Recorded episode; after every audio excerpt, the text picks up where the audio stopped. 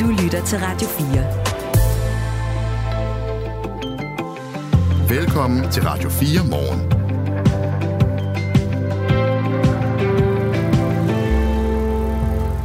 Regeringen ønsker at skåne blandt andet veteraner og hunde ved at skærpe loven, fyrværkeriloven fra næste år, til at man som privatperson kun må fyre fyrværkeri af den 31. december og den 1. januar, frem for fra den 27. december, som det er nu. Det er et lovforslag, som vi har dækket hele morgenen her på Radio 4. Og lidt over 8:30, så taler vi med erhvervsordfører for Venstre, Hans Andersen, for at høre lidt om regeringens tanker bag det her lovforslag. Vi skal også ud og kigge nærmere på en ny friskole, der gør nogle af de ting, som vi måske kan forestille os, at fremtidens folkeskoler kommer til at gøre. Skolerne skal sættes fri. Vi skal have fjernet en hel del af de mange mål, der lige nu er i skolerne. De bindende og vejledende mål. Og den slags gør de allerede på nogle friskoler. Blandt andet byskolen Gnist ved Aarhus, som vi hører til her om lidt. Hvor klokken er blevet 6:08. Du lytter til Radio 4 morgen, hvor din værter er Christina Ankerhus og Claus Andersen. Godmorgen. Godmorgen. Det her er Radio 4 morgen. Der er ingen nye tiltag at finde i Miljøministerens indsatsprogram, der skal redde havmiljøet. Og det er både skuffende, uambitiøst og under al kritik. Sådan lyder kritikken fra en række naturorganisationer, efter det i sidste uge blev dokumenteret, hvor skidt det rent faktisk står til med vores havbund. En af dem er Tænketanken Hav. Her er du faglige programchef Ditte Mannø Andreasen. Godmorgen. Godmorgen. Hvad er det præcis, der mangler i Miljøminister Magnus Heunickes indsatsplan over for vores have? Jamen grundlæggende så, med Miljøministeriets egne ord, så er der ikke nogen nye større initiativer i det her indsatsprogram, og det er en samling af initiativer, man allerede har besluttet tidligere. Så det er gammel vin på nye flasker, og det tager slet ikke hånd om roden af nogle af de problemer, som vi står med omkring havmiljøet. Hvad er det, du savner? Ja, hvis man ser på det, så har vi 4 grundlæggende hovedproblemer omkring Danmarks hav. Og det er det her med, at der er for mange næringsstoffer, der er også for meget forurening med miljøfarlige stoffer, så er der for stort pres fra fiskeriet, og oven i det kommer klimaforandringerne, så giver havet et ekstra knockout. Så de her 4 ting, det er det, man skal sætte ind over for. Og i forhold til landbruget, så skal der ske en hurtigere og mere markant reduktion af udledning af kvælstof fra markerne. Og det gør man for eksempel ved at stoppe intensiv landbrugsdrift i ådalene, og generelt, når man dyrker tæt på vand. Og der skal man altså ind og i gang med nogle hurtigere indsatser.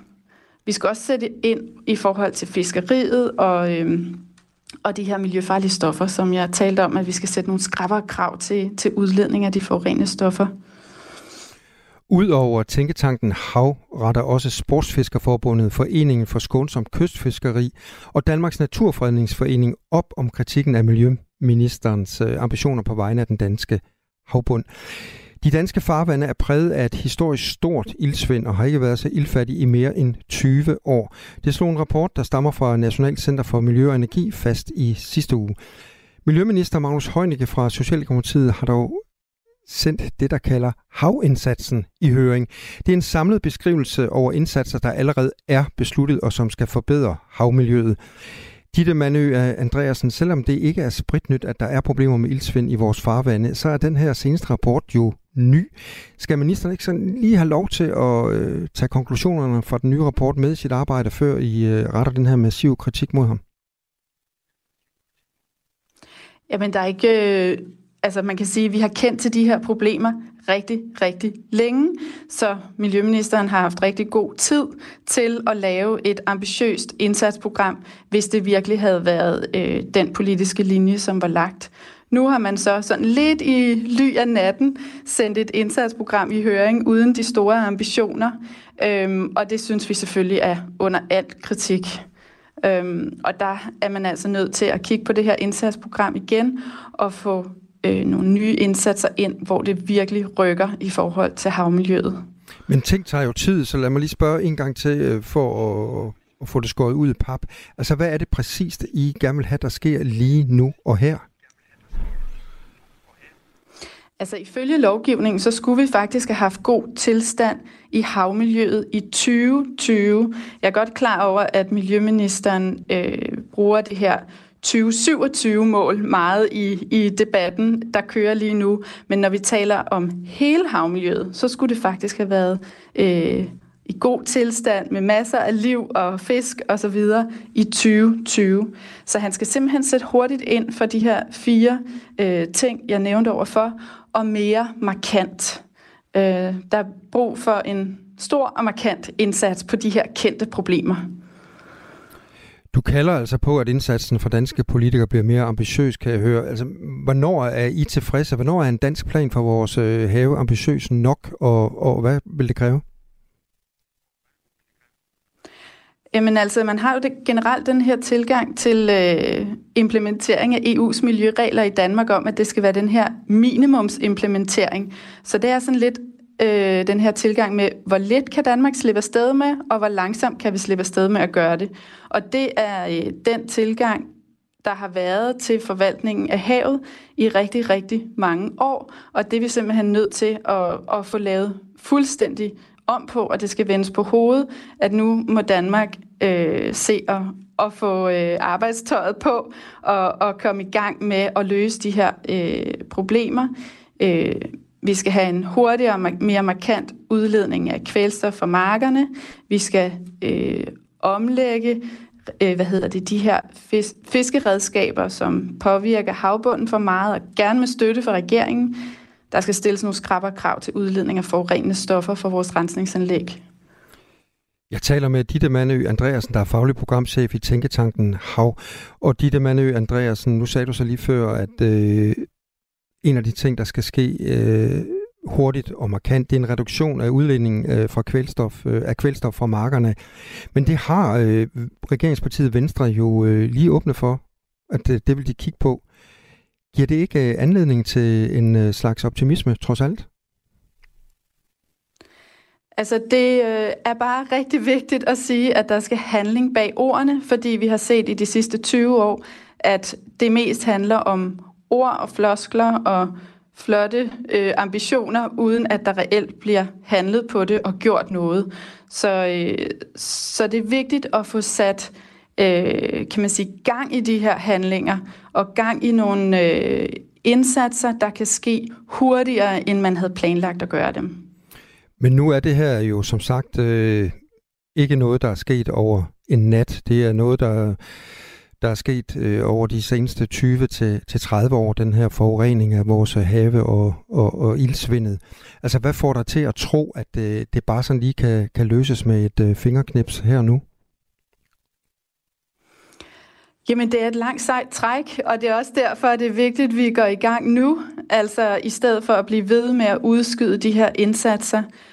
Og når man så har gjort de indsatser, der skal til, så skal havet jo have noget tid til at komme på fod igen, fordi det er simpelthen i så dårlig tilstand lige nu. Så det, du opfordrer politikerne til for lige at runde af og være skarp på det, hvad er det? Jamen, det er den her hurtige og mere markante reduktion af kvælstof fra markerne, og det er også at sætte ind i forhold til fiskeriet, og det er at sætte ind i forhold til de miljøfarlige stoffer, som vi udleder fra vores rensningsanlæg. Så det er over hele linjen, der skal sættes ind. Sådan sagde altså Ditte Mannø Andreasen, faglig programchef i Tænketanken Hav. Tak fordi du var med her til morgen. Selv tak. Du lytter til Radio 4. Folkeskolen skal sættes fri. Ja, sådan lød det fra statsministeren i hendes åbningstale i Folketinget i tirsdags. Hun sagde også, at 9 ud af 10 mål skal fjernes, og det kommer til at betyde helt konkret, at flere end 3.800 mål for folkeskolen skal droppes. Det er sådan en lang række af forskellige bindende og vejledende mål. Men hvordan står det til på de skoler, der i forvejen eksisterer uden alle de bindende mål, for eksempel på friskolerne? Det kigger vi nærmere på nu. I Aarhus ligger byskolen Gnist. Det er en friskole, der er startet op for nylig, hvor Dorte Junge er næstformand i bestyrelsen. Godmorgen. Godmorgen. Og tidligere også skoleleder på en række folkeskoler og en friskole også tidligere på Amager. Hvordan udnytter byskolen Gnist som skole, at I ikke er underlagt alle de samme bindende mål og krav, som folkeskolen er det? Jamen det gør vi på flere forskellige måder. Altså det er faktisk ikke engang de bindende mål, eller målene, der er det værste, kan man sige. Men vi laver jo en skole, hvor nysgerrighed og leg fylder rigtig meget. Vi laver virkelighedsnære projektforløb, og ikke sådan en som om, nu skal vi nå det mål, vi inddrager i høj grad. Børnene tager udgangspunkt i dem, og så arbejder vi med ude i og sammen med den verden, der er omkring os. Så det er nogle af de ting, som kan man sige, vi gør anderledes. De der forskellige mål er som sagt ikke engang det værste. Altså, det er jo sådan, at afgangseksamen, som er den, der er virkelig styrende i folkeskolen, nu har vi heller ikke afgangsprøver, det vil sige, at vi slipper for den styring derfra. Men afgangseksamen i folkeskolen er jo detaljeret styret af de samme mål. Og den styringseffekt ses virkelig langt ned i skolesystemet, så derfor er man jo nødt til at ændre på det også, hvis vi vil sætte skolen fri. Vi kan ikke fjerne målene og så sige, at det er de samme mål, der faktisk gælder, som man skal styre efter, når man skal til afgangseksamen. Og det med afgangseksamen, vi har jo talt med skolelederforeningens formand om netop det, om man måske skulle prøve at ændre lidt på det. Og jeg prøver lige at finde det klip frem, som vi har haft med ham, Klaus Hjortdal, tidligere i dag. Jeg synes lige, vi skal prøve at høre det. Det er en rigtig vej at gå. Vi har haft en meget målstyret skole. Vi har kontrolleret, at vi har nået de mål via vores testsystem og vores afgangsprøver. Der er flere ting, der definerer skolesystemet. Det ene, det er det, som Mette Frederiksen rører ved, det er målene i vores lovgivning på skoleområdet, på fagenes område. Det andet, der definerer, det er, hvordan vi så vil følge op på dem. Det gør vi ved test og afgangsprøver.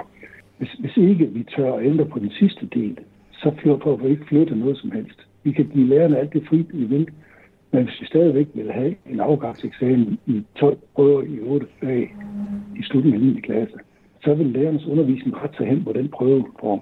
Så vi skal ture både at flytte indholdet, men også den måde, vi måler til sidst på. Og der bliver vi nødt til at tage en alvorlig diskussion om, hvordan skal vores afgangsdel af folkeskolen se ud i fremtiden.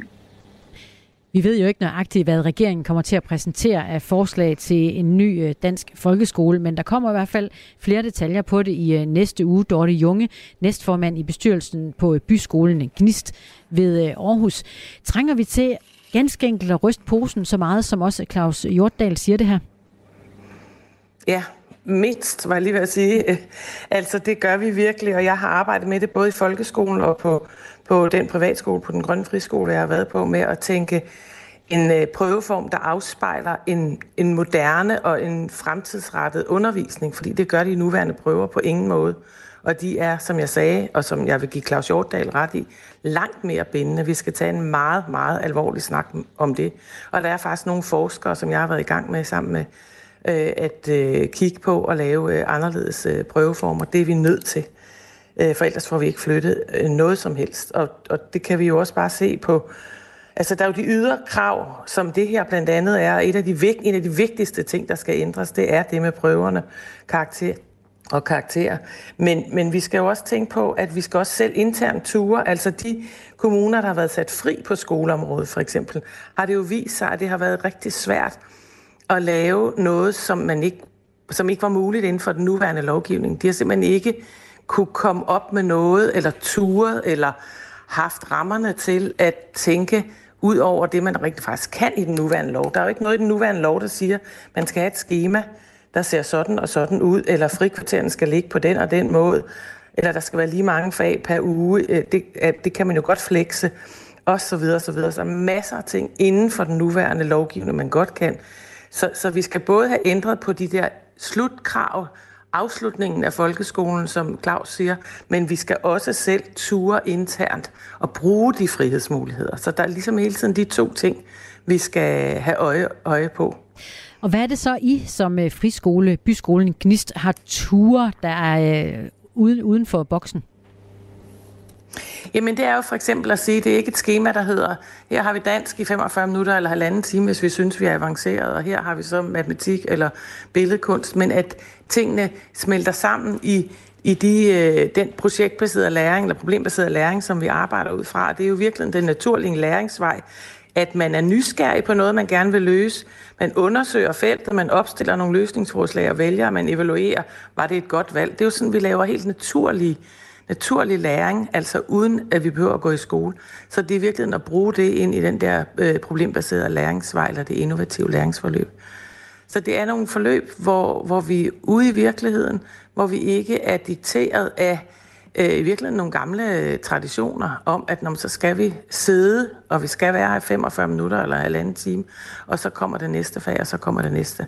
Men at vi tænker helhed, og vi inddrager børnene, og at vi tør at slippe nogle ting for at samle op på dem, jo hele tiden med at de voksne, der har et ansvar for at læringsprocesser sker, at de bliver dygtige til de forskellige ting, ikke? Og skolerne skal sættes fri. Det er friskolerne jo på sin vis allerede, men folkeskolerne skal sættes endnu mere fri. Klaus Hjortdal, formand for Skolelederforeningen, mener, at det her med at fjerne så mange mål, som der bliver talt om i folkeskolerne, det kan også komme til at skabe mere individuelle skoler. Der vil også være forskel på, om du har skole i Sønderborg eller Skagen eller Hvide Sande eller Hellerup. Det er simpelthen forskellige børn, som skal have forskellige ting af. Jeg har været skoleleder på en skole, hvor hovedparten af de børn, der gik på skolen, gik hjem og tog en erhvervsuddannelse. Det gør de godt nok ikke i Hellerup. Så det vil sige, at det er to forskellige måder, vi skal arbejde med børnene på og have forskellige tilgange. Vi kan ikke presse en form for undervisning ned overhovedet på børn rundt omkring i landet. Og derfor har vi brug for frihed, også til at gå på tværs af fagene. Og det, vi får mere individualiserede skoler, ja, men vi får nok også nogle skoler, hvor skolebestyrelsen kan få større indflydelse på, hvad vej det er, vi skal gå i samarbejde med skolens ledelse og personale og snakke sammen om, hvad er det for en skole, vi gerne vil udvikle. Og det bliver spændende og interessant, og det tror jeg, vi får noget ejerskab til skolen, som vi ikke har i dag. Med er Dorte Junge, som er næstformand i bestyrelsen på byskolen Gnist, en friskole. Lyder det som om, at vi kommer til at få folkeskoler, der ligner friskoler i fremtiden? Ja, det kunne man jo ønske sig i virkeligheden. Fordi det er rigtigt, at det er jo vigtigt at lave en skole, der passer til det elevgrundlag, man har, og til de ressourcer eller betingelser, de børn har, som man har på sin skole. Det synes jeg også, man burde gøre i folkeskolen. Så det tænker jeg kunne være et scenarie, som jeg også tænker giver mere ejerskab, men også kommer til at ramme langt flere børn, så der er flere børn, der kommer til at trives, til at føle sig værdifulde, til at have lyst til at gå i gang med livet og med uddannelse og så videre. Så det kunne jeg sagtens forestille mig. Altså man skal jo huske, at en del friskoler, de er jo opstået, fordi en folkeskole er blevet nedlagt ude i nogle små landdistrikter for eksempel, typisk. Så er der opstået en friskole, som i virkeligheden bare fuldstændig ligner den gamle folkeskole, man havde. Så der skal altså også noget kultur til at ændre på det her. Men det her med at have en større mulighed for at beslutte nogle ting selv, og ikke være underlagt så stram en ramme. Jeg tænker også, at man skal ind og kigge på fagrækker, for eksempel på, hvordan er det muligt at arbejde sammen på en anden måde, end man har mulighed for nu. Men det hele det bliver rigtig meget styret af den der afgangseksamen. Jeg er nødt til at sige det igen. Det er altså virkelig det, der ligger et pres på vores super dygtige lærere, og de er blevet presset med det i rigtig mange år, som gør, at de måske også lige skal vende sig til, at det er okay at tænke ud af boksen, og vi skal have nogle ledere, der tør tage ansvaret for det og sige, det gør vi på den her skole, og det er godt nok. Fortæller Dorte Junge, og tak fordi du var med os i Radio 4 morgen. Næstformand i bestyrelsen på byskolen Gnist, også tidligere skoleleder på en række folkeskoler og en friskole på Amager, og det er også som en optakt til, at vi kigger mod en næste uge, hvor regeringen kommer til at præsentere flere detaljer af et nyt folkeskoleforslag. Radio 4. Ikke så forudsigeligt. Ny forskning kan ændre den primitive opfattelse, vi har af de barbariske vikinger. Sådan lyder det fra Nationalmuseet, der har været med til at gøre en opdagelse, som viser, at vikingerne efter al sandsynlighed havde vinduer. Ja, vinduer med glasruder fra år 800 til 1100. Tidligere så har man ellers ment, at vinduesglas først blev udbredt i Danmark flere århundreder senere i forbindelse med slotte og kirkebyggeri i middelalderen. Mads Dengsø Jessen er seniorforsker på Nationalmuseet. Godmorgen. Godmorgen. Hvorfor ændrer det her væsentligt i opfattelse af vikingerne, at de havde glasruder? Ja, altså, vi ved jo allerede, at vikingerne på det her tidspunkt er utrolig gode arkitekter, og specielt i forhold til de træbygninger, de har. Det gælder både deres formidable skibe, men også deres træbygninger. På det her tidspunkt har vi nogle af de allerstørste træbygninger overhovedet i Danmarks historien. De her haller, som vi kender på de store vikingpladser.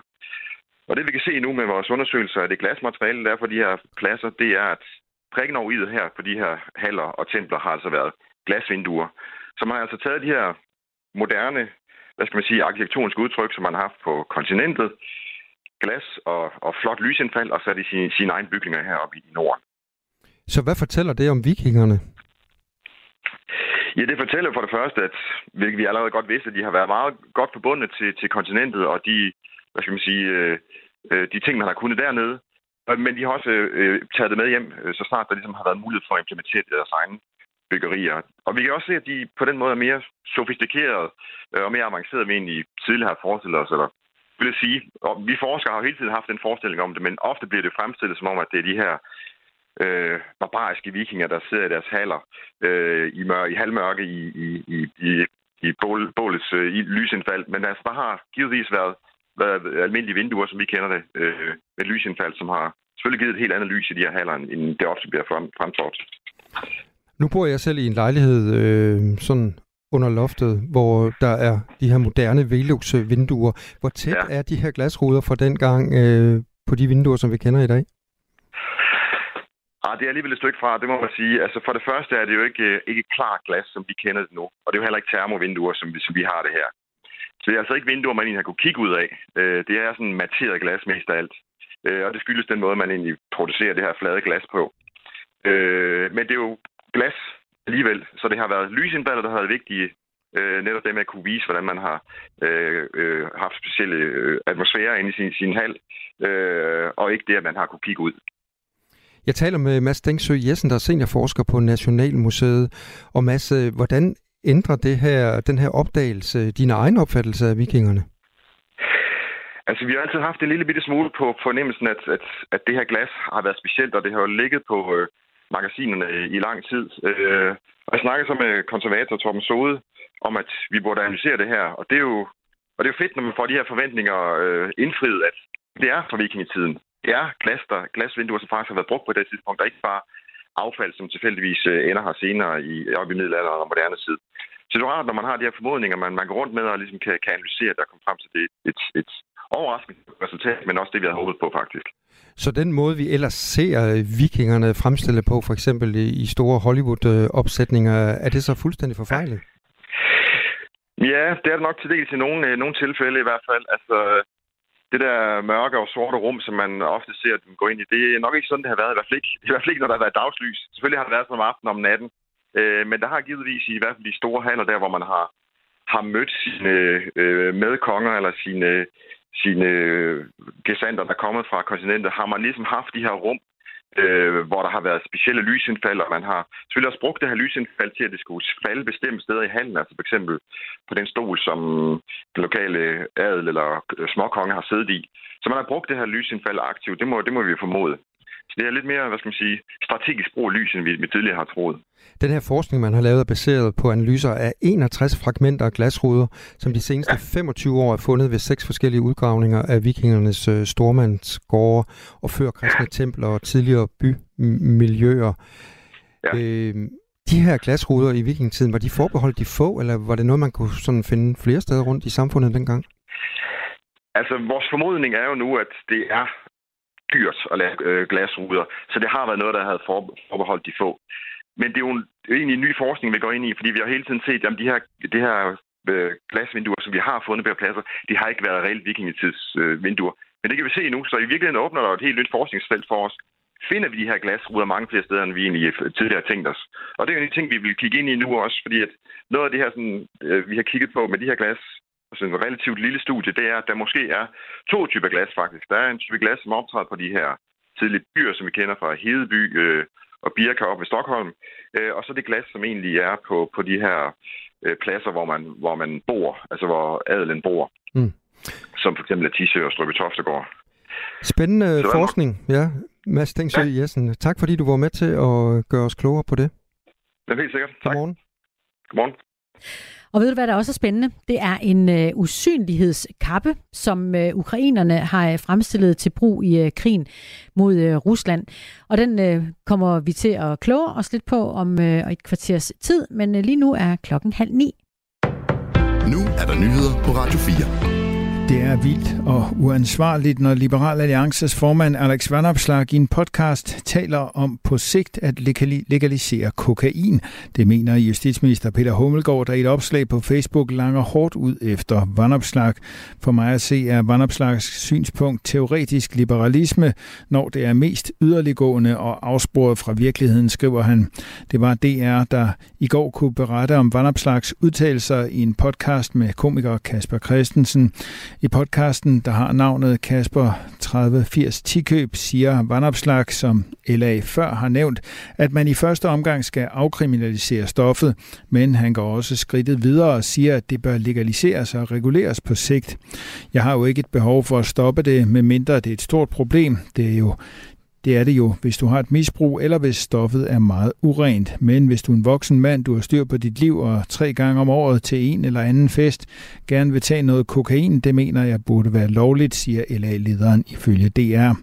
Vanopslagh stiller i podcasten dog flere betingelser op for, hvordan salget eventuelt skulle foregå. Det kunne, mener formanden, eventuelt ske på apoteket og med en seddel til forbrugeren om, hvor vedkommende eventuelt kan ringe hen, hvis der opstår problemer i brugen af stoffet.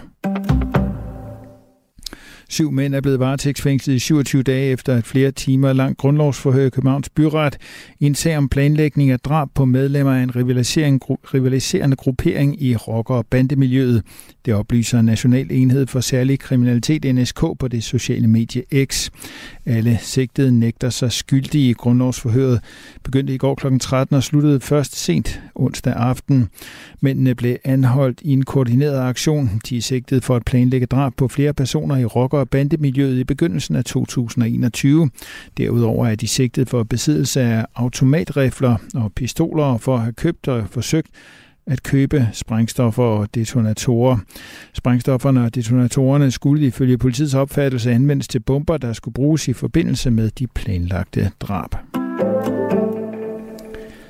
Renterne er steget gevaldigt det seneste år, og det begynder tilsyneladende at kunne mærkes blandt nogle boligejere. Tal fra Danmarks Statistik viser, at antallet af bekendtgjorte tvangsauktioner nåede op på 172 i september. Det er 42 flere end i august, og korrigerer man for sæson, svarer det til en stigning på 21%. Det er hovedsageligt ejere af villaer og rækkehuse, der må se deres bolig sat til salg til højstbydende, fordi de ikke har kunne betale deres regninger. 114 af de 172 ejendomme var således enfamiliehuse. Italienske myndigheder undersøger endnu, hvad der gik galt, da en bus forulykkede nær storbyen Venedig og 21 personer mistede livet, det skriver nyhedsbureauet Reuters. Vi formoder, at chaufføren måske er blevet syg, siger guvernøren i regionen. Mistanken bygger på vidneudsagn, overvågningsmaterialer og yderligere spor. Alt peger dog på, at der endnu er brug for en tilbundsgående undersøgelse i sagen. Mindst 21 personer, deriblandt flere børn, blev dræbt tirsdag aften, da en bus kørte ud over en motorvejsbro i den norditalienske by Mestre nær Venedig. Et stort antal personer blev kvæstet ved ulykken. Lidt eller nogen sol i dag og enkelte byer, temperaturer mellem 13 og 16 grader, let til frisk vind fra vest på Bornholm. Først hård vind til kuling med kraftige vindstød op til stormstyrke, som aftager i løbet af dagen. Det var nyhederne på Radio 4 med Thomas Sand. Nu er der mere Radio 4 morgen med Christina Ankerhus og Claus Andersen. Det her er Radio 4 morgen. Husk, at du kan sende os en sms på 1424. Det skal være slut med raketter og romerlys på himlen i dagevis omkring nytår. Det er et nyt lovforslag fra regeringen, som vi har dækket hele morgenen her på Radio 4. Regeringen ønsker altså at skåne blandt andet veteraner og hunde ved at skærpe loven fra næste år til, at man som privatperson kun må fyre fyrværkeri af den 31. december og 1. januar, og altså ikke helt fra den 27. december, som det er nu. Hans Andersen, erhvervsordfører for Venstre. Godmorgen. Godmorgen. Hvorfor er det, at I regeringen mener, det er nødvendigt at skærpe loven endnu mere? Jeg har også fået en række henvendelser fra personer, blandt andet tidligere altså veteraner, som det påvirker meget, at der i flere dage op til nytår bliver fyret af. Og mange mennesker, som har dyr, hunde, katte, heste, har altså udfordringer i perioden op til. Og det synes jeg sådan set, vi skal lytte til. Og det er baggrunden for, at vi nu strammer op på, hvornår man må fyre af. Altså, at vi siger, at det bliver den 31. og den 1. Hvis der er krudt, man ikke lige har nået at fyre af, og børnene er måske faldet i søvn, så kan man gå ud om formiddagen efter, altså den 1. og så få fyret det af, så det ikke skal gemmes til næste år, eller på en måde. Så hvad er det, du håber på bliver udfaldet af det her lovforslag? Altså, hvad kommer der til at ske efterfølgende? Er dit håb? Mit håb er jo, at vi kan have en festlig nytårsaften, hvor det er den 31. at vi fyrer af, iført sikkerhedsudstyr, altså briller, og at vi kommer sikkert igennem en nytårsaften, og så at vi også har lyttet til de mange mennesker, som det her påvirker negativt, og dyr, og det synes jeg, vi finder en fornuftig balance ved at stramme op på perioden, hvor man må fyre af. Altså, vi starter ikke den 27. med at fyre af. Vi må alle sammen gemme det til den 31. så får det fyret af på én gang, og ikke over flere dage. Men Hans Andersen, hvor lydhør tror du borgerne er? Altså, fordi nu er det jo kun selve affyringen af fyrværkeri, I vil skærpe. Hvorfor går I ikke også ind og afkorter den tid, hvor man kan købe fyrværkeri, altså for at mindske risikoen for, at vi fyrer det af før den 31. december? Vi har faktisk også drøftet, om vi skulle prøve at indskrænke salgsperioden.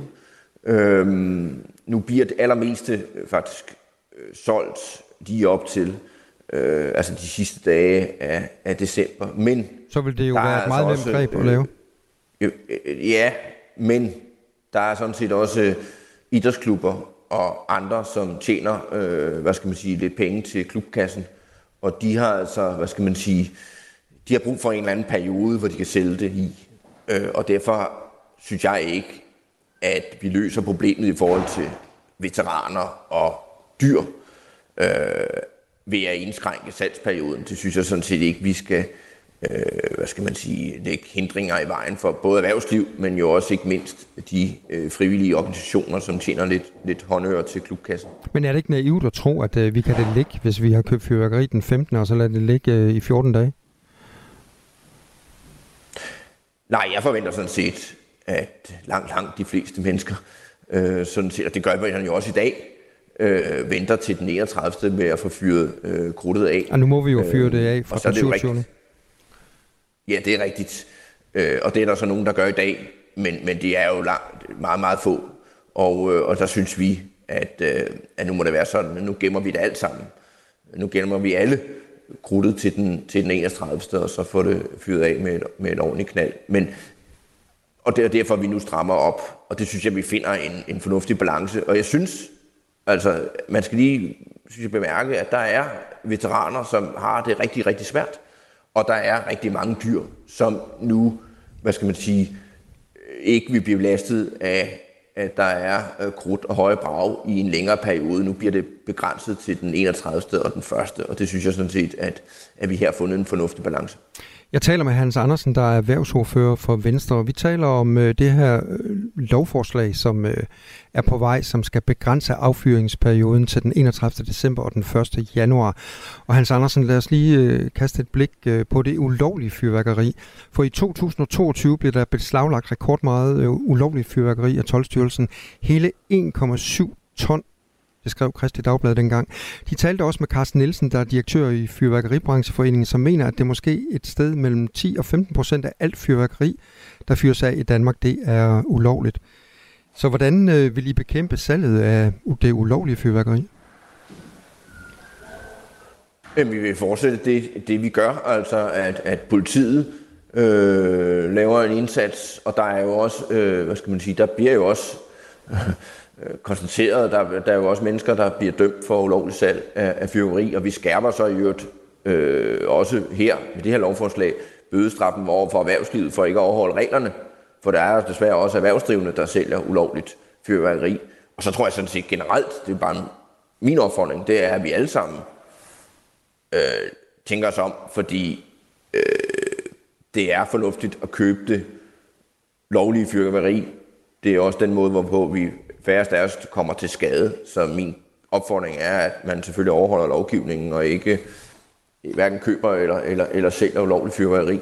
Nej, men det er vel i virkeligheden også det ulovlige fyrværkeri, som er det største problem, tænker jeg. Altså, det er jo dem, der giver de høje brag og forskrækker både krigsveteraner og dyrene.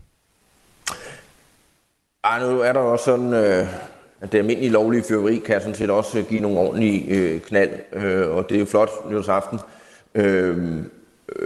Og derfor indskærper vi nu affyringsperioden, og så handler det jo om, at vi skal fortsætte indsatsen, og der tror jeg måske, at vi alle sammen kan bidrage. Altså, vi kan lade være med at købe det ulovlige fyrværkeri, så er det jo også en måde at gå til det her på. Så vi vil da holde fast i, at vi skal sådan set prøve at bekæmpe ulovlig salg af fyrværkeri, og det kan vi sådan set alle sammen bidrage til. Men jeg ved, at politiet arbejder hårdt på at holde fast i, at det skal ikke blive nogen gangbar vej for mennesker til at tjene en nem skilling. Tidligere på morgen, der talte vi med Bjarne Andreasen, der er lokalformand for veteranhjem Trekantområdet i Fredericia, og selv veteran. Så lad os lige høre, hvad han sagde. Ja, jeg synes, det er et udmærket forslag. Man kan så diskutere, hvordan man vil håndhæve det. Jeg tror, det bliver svært at håndhæve det, hvis man starter salget allerede den 15. december. Jeg kan ikke sige, hvem der skulle have ressourcerne til at gå ud og gøre noget ved det. Hans Andersen, den bemærkning her, den falder sådan set godt i tråd med en sms, vi har fået fra Daniel. Han skriver, godmorgen, hvordan skal en kortere afskydningsperiode holdes lovligt? Politiet har da ikke tid til at holde øje med det, og det giver da så slet ingen mening, at der må sælges fyrværkeri allerede fra den 15. december. Så kan du se, Hans Andersen, hvem der skal have ressourcerne til at håndhæve de her nye regler?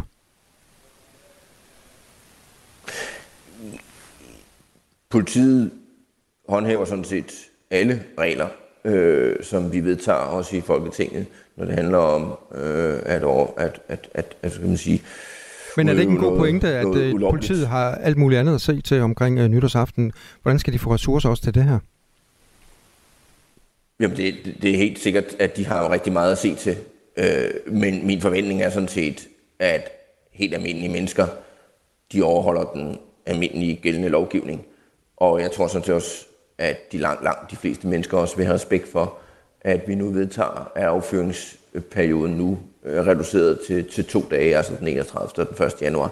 Så det tror jeg sådan set finder et rigtig godt niveau. Og så er der måske de sidste, som ikke respekterer det, og så er jeg helt sikker på, at politiet også vil gribe fat i dem. Men hvis det er så vigtigt for jer i regeringen at skåne krigsveteraner og dyrene, hvorfor går I så ikke bare ind og forbyder fyrværkeri helt? Jeg synes, vi har fundet en balance her, fordi jeg vil gerne støtte op omkring, at vi kan fejre nytåret, også med fyrværkeri. Så jeg ønsker ikke at forbyde fyrværkeri generelt, og jeg synes, nu siger vi så, at nu må det begrænses til, at det er så nytårsaften, at vi gør det, og så kan resten så fyres af den 1. januar, og så er det slut. Men at vi ikke skal se, at man fyrer nytårsfyrværkeri af sådan den sidste uge af december. Sådan sagde altså Hans Andersen, erhvervsordfører for Venstre. Tak skal du have. Selv tak. Vi forsøgte her på Radio 4 Morgen at få et interview med erhvervsminister Morten Bødskov, men det var altså ikke muligt. En kendt dansker er død i en time. Altså, det ville være skrækkeligt, hvis jeg vidste, noget skulle være for evigt. Men først skal de spise et måltid, som var det deres sidste. Så kommer desserten. Så kommer den altså. Fuck, hvor er det voldsomt. Og altså, hvorfor, Anna? Hvorfor? Altså, jeg aner det ikke. Sammen med vært Lærke Kløvedal taler de om døden, maden og alt derimellem. Men fjord har jeg. Det er barndom. Det er gode stunder med min far. Det er noget af det eneste, jeg har haft med papa. Lyt til Det Sidste Måltid i Radio 4's app, eller der, hvor du lytter til podcast. Æret være hans minde. Radio 4. Var det det? Det var det. Ikke så forudsigeligt. Medlemmerne i EU-landene er blevet enige om de nye fælles regler for asyl og migration. Den nye aftale er positiv, det mener politiker, socialdemokrat Niels Fuglsang, medlem af Europa-parlamentet. Det er godt, at man dropper den der idé om at tvangsfordele flygtninge og asylansøgere til de forskellige lande i EU, fordi det der er ikke opbakning til. Det er ikke en farbar vej. Der siger man i stedet, vi skal hjælpe hinanden, men det gør vi ved, at man, hvis der er et land, der får rigtig mange asylansøgere, så skal de andre lande, så har de en forpligtelse i forhold til at hjælpe med penge eller mandskab, så man hurtigere kan få behandlet ansøgningerne. Og det synes jeg egentlig er en rigtig god idé. Det er de stigende migrationstal, der har fået emnet øverst på dagsordenen i en række lande i EU. Men selvom aftalen overordnet set er positivt, set fra Niels Fuglsangs socialdemokratiske stol, så har den også nogle mangler. Det er egentlig, at man får lavet et system for at behandle asylansøgningerne tættere på kilden. Altså, der er så mange mennesker, der tager til Europa, betaler menneskesmuglere for at komme til Europa, og mange af dem drukner, og det er jo virkelig ulykkeligt. Så vi vil gerne have, at man prøver at lave nogle partnerskaber med nogle lande i for eksempel Afrika, hvor man siger, at der laver vi nogle modtagscentre. Det er den plan, vi har jo foreslået i Socialdemokratiet, og der er faktisk flere i EU-systemet i Europa-parlamentet, der bakker op om den plan. Næste skridt er, at aftalen endelig skal stemmes igennem i Europaparlamentet. Og det bør jo ikke blive den helt store udfordring, vurderer det socialdemokratiske EU-medlem Niels Fuglsang. Jeg tror sådan set, der er udmærkede chancer nu, altså fordi man er faktisk kommet et godt stykke vej. Og det var, man er kommet længere, end jeg havde troet, og jeg synes, det der er bemærkelsesværdigt, det er den der idé om at fordele, tvangsfordele, eller sådan et kvotesystem, hvor mange hvilke lande der skal tage hvor mange mennesker. Det ser ud til, at man har droppet den, og jeg tror, det var nødvendigt for, at man kunne komme videre, fordi der er en række lande, der simpelthen ikke vil være med til det. Så det tror jeg er fornuftigt, man droppede. Og når man har gjort det, så tror jeg faktisk, der er en mulighed for, at man kan finde en aftale. Og sådan lød det altså fra Niels Fuglsang, der er medlem af Europaparlamentet for Socialdemokratiet. Du lytter til Radio 4 morgen. Et nyt panser er blevet præsenteret af Ukraine. Ukrainerne har nemlig fremstillet en usynlighedskappe. En kappe, der ikke gør soldaterne usynlige dog, men den gør soldaterne usynlige over for de termiske kameraer. Udover at være usynlig, så er designet kompakt, forlyder det. Det er let og vejer kun op til 2,5 kilo. Altså det minder mest af alt om en helt normal vinterjakke. Den kan måske komme til at gøre en forskel på krigen. Med til at se lidt nærmere på det. Det er du, Andreas Graae, adjunkt ved Institut for Militær Teknologi. Velkommen til. Ja, tak. Jamen lad os da bare gribe fat i det. En usynlighedskappe. Hvad nu det? Ja, det lyder jo som en eller anden blanding af Harry Potter og noget Q kunne have opfundet i James Bond. Mm. Så jeg tror, at det lyder mere højteknologisk, end det måske egentlig er. Mm. Altså, fordi det er jo, som der også bliver sagt her, du siger i optakten, altså det er jo i virkeligheden noget, som bare blokerer for varmeudstrålingen, sådan så man bliver mindre synlig på det her såkaldte termiske kamera, altså det vil sige sådan nogle kameraer, der kan se om natten og se varmeudstrålingen fra mennesker. Mm. Så den her kappe, den vil jo egentlig bare blokere den varmeudstråling, der er fra mennesker, og det gør den jo så ved hjælp af nogle, altså det er jo så nogle ret lette materialer, som så gør, at man ikke lyser op på de her billeder og videoer, som for eksempel russernes droner, og altså både ukrainerne og russerne bruger droner med de her termiske kameraer på, som bliver billigere og billigere, og der bliver flere og flere af dem. Så det er en form for modforanstaltning mod den her stigende brug af droner, man ser, som jo også kan se om natten. Så det vil give nogle fordele til de ukrainske specialstyrker, og hvem der ellers render rundt om natten, og ikke vil opdages af de her droner. Hvem kan få glæde af at bruge dem? Jamen det kan netop de her nogle specialstyrker fra Ukraine, som opererer om natten, hvor det er jo det er enormt vigtigt for dem ikke at kunne blive set. Og der er en stigende trussel jo fra de her den her stigende mængde af droner, der bliver billigere og billigere og får bedre og bedre kameraer, blandt andet også de her termiske kameraer, infrarøde kameraer, som kan se menneskelig udstråling, varmeudstråling. Og altså man kan så sige, det er jo ikke, på den måde er det ikke nogen meget ny teknologi, altså det er jo noget, kanadierne kommer også med noget lignende påfund for nogle år siden, og der har været,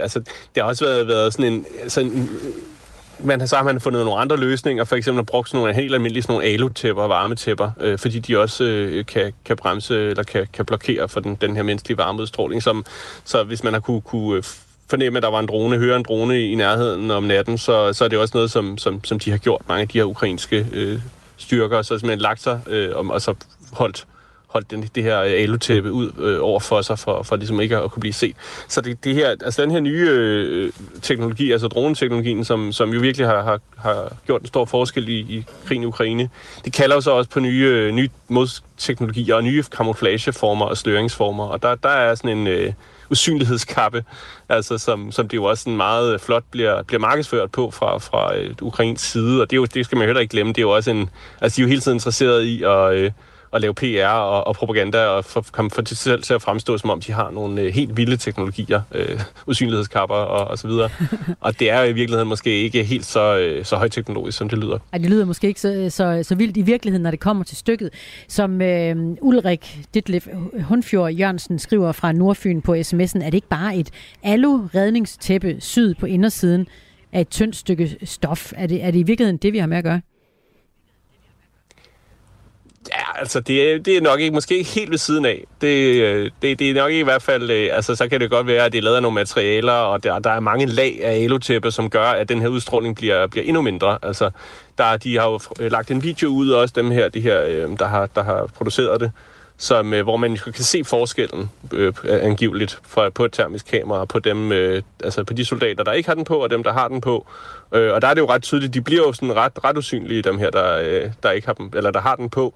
Så man kan sige, det er nok på en eller anden måde lavet på en måde, som i hvert fald er mere effektivt og gør dem mindre synlige, end et mere simpelt, enkelt stykke aletæppe ville gøre. Men altså, den grundlæggende teknologi, tænker jeg ikke, er så forfærdelig avanceret. Men det er et godt eksempel på også, jo, hvordan Ukraine hele tiden fornyer sig og skaber innovation. Og nu det her, det også kommer ud af et initiativ, som de kalder Brave One, som er sådan et, hvor man kan sende, altså alle ukrainere og soldater og så videre kan sende idéer ind, og så bliver der simpelthen innoveret og kreeret løsninger på det, så man kan sige, de jo hele tiden forsøger at være et skridt foran og i forhold til russerne og lave modforanstaltninger til alle de her nye teknologier, man ser på kamppladsen. Det er Andreas Graae, der er med os, adjunkt ved Institut for Militær Teknologi, til at kigge nærmere på en, nu kalder jeg det igen, usynlighedskappe, fordi det lyder fedt. Men er det ikke også nemt for russerne så at lave et modtræk til det? Eller hvad tror du, de pynser på? Det kan jo sagtens være, at de så også får samme idéer, fordi ukrainerne bruger jo i høj grad også masser af de her droner. Ukrainerne har i hvert fald, er der blevet angivet et droneforbrug på omkring 10.000 droner om måneden. Altså, så det er virkelig noget, der gør en stor forskel, ikke? Så hvis russerne ser, at det er sgu da meget smart, det ukrainerne gør der, så kan det da godt være, at de får den samme idé. Og igen, sværere kan det heller ikke være at lave... at lave sådan en usynlighedskappe der, så det kan da godt være, at det får, at de så ligesom hopper med på den vogn. Mm. Ja. Grunden til, at vi taler om det her til morgen, det er, fordi det er jo noget, de praler med i Ukraine. Vicepremierminister for Innovation og ministeren for Digital Transformation, Mykhailo Fedorov, eller noget i den stil, han har jo omtalt den selv på det sociale medie X og kalder det militær magi. Når nu, at de vælger at gå ud så åbenlyst og fortælle det her, giver det en form for bagslag? Ja, men altså man kan sige, det gør i hvert fald jo, at de spiller med helt åbne kort, så hvis hvis de ikke ville have, at russerne skulle vide, at de nu begynder at anvende den her teknologi, sådan, så man på den måde kunne snyde russerne lidt til at tænke sådan, der er nok ikke nogen her, når vi ikke kan se dem på vores termiske kameraer. Så kan man sige, så er det måske ikke den bedste strategi ligesom at spille med så åbne kort, så det, på den måde lugter det jo også lidt mere af et markedsføringsstunt, og det er jo på den måde, det er jo noget, man ser, ukrainerne er virkelig, virkelig gode til, og så har de måske valgt at lave en vurdering, som hedder, okay, vi får faktisk mere ud af det, ved at lave den her form for det her PR-stunt med den her usynlighedskappe og kalde det militær magi osv., for på den måde at fremstå, sådan, som om at de hele tiden er et skridt foran teknologisk, altså har den her teknologiske overlegenhed og er super kreative og innovative. Og det er jo en del af den her krigen, altså hvad hedder det, kampen om krigens narrativ også, og om den her strategiske kommunikation, hvor man bare må sige, at der er ukrainerne virkelig gode til hele tiden at lægge billeder op og markedsføre sig på sociale medier og internettet hver gang. De får nye teknologier, og de viser dem i en action. Så det er en del af den strategi. Det er der ikke nogen tvivl om. Har du flere eksempler, Andreas Graae, på, at Ukraine har talt et innovativt idé op? Ja, altså det gør de sådan set hele tiden, men der har jo været rigtig meget. De har jo, specielt i starten af konflikten, var de jo også, brugte de jo rigtig mange af de her billeder og videoer fra de her tyrkiske Bayraktar-droner, som også som en måde at vise på, at vi har de her avancerede droner, og vi kan ramme russerne stort set overalt. De kan ikke føle sig sikre nogen steder. Så på den måde var det både en måde at booste moralen på egen side, kampmoralen, og så samtidig demoralisere fjenden, sådan, så man hele tiden så man skaber frygt og usikkerhed omkring, vi kan ramme jer over det hele. Så de har været altså i snart sagt alle slags våben og teknologiske systemer, de får, er de jo rigtig gode til at lave nogle, måske også nogle gange lidt mere lækre markedsføringsvideoer med, end der egentlig er, at det er realiteten. Ikke? Men man kan sige, de gør det i hvert fald, de gør det godt på den måde, at de viser, altså det er på den måde en meget åben strategi for de kapaciteter, de har, for på den måde også at skabe en afskrækkelse for russerne. Mm-hmm. Inspirerende, interessant, Andreas Graae. Der er lige kommet et par sms'er også. Der er en, der minder om, at Arnold Schwarzenegger, han brugte kold mudder i Predator tilbage i 80'erne. Og Tommy Ligård, han mener, at man har måske fundet Harry Potters kappe i den her sammenhæng. Tak for snakken, Andreas. Jamen selv tak. Det her er Radio 4 Morgen. Signe Ribergaard Rasmussen, min gode kollega på Ring til Radio 4, i dag med lyserødt hår. Ja, simpelthen. Det er en shampoo, jeg lige har smidt i går. Fantastisk. Udover det, hvad har du så på programmet til ringlytterne i dag? Jamen, vi fortsætter sådan halvvejs i hvert fald noget, I også har været omkring her på morgen. Vi skal tale videre om aktiv dødshjælp. Spørgsmålet er, om det skal være lovligt eller ej. Det er jo noget, der vækker ret stærke følelser. Noget, I jo også har været forbi og vist, at det gør. Så vi fortsætter debatten på den anden side af 9:00. Og så taler vi faktisk også om fyrværkeri, som I også har været forbi. Vi tager den lige et skridt videre og spørger simpelthen, skal det være helt forbudt at fyre fyrværkeri af, jo både i forhold til hensynet til dyr og til veteraner? Og det ved jeg, at det vil der være lyttere, der skriver til jer, at de synes, for det kan vi se på sms'en. Og vi kan også se, at der er holdninger i to vidt forskellige retninger. Altså, der er netop folk, der siger, at vi skal forbyde fyrværkeri, og så er der dem, der siger, at man må bare kunne styre sin hund, hvis det er det argument, man bruger for at forbyde det. Ja, så emner der i hvert fald er nogle stærke holdninger til. Og så skal vi også, vi skal lige snakke om dem her. Hvad står du med der? Det er en pakke af hygiejneprodukt. Det er nemlig, der er både tamponer og lidt trusseindlæg. Jeg har haft dem stående på mit skrivebord siden i går. Der er mange, der har kommenteret det, og det er faktisk det, vi skal tale om, om man skal tale mere om menstruation på arbejdspladsen. Er det et tabu at tale om det?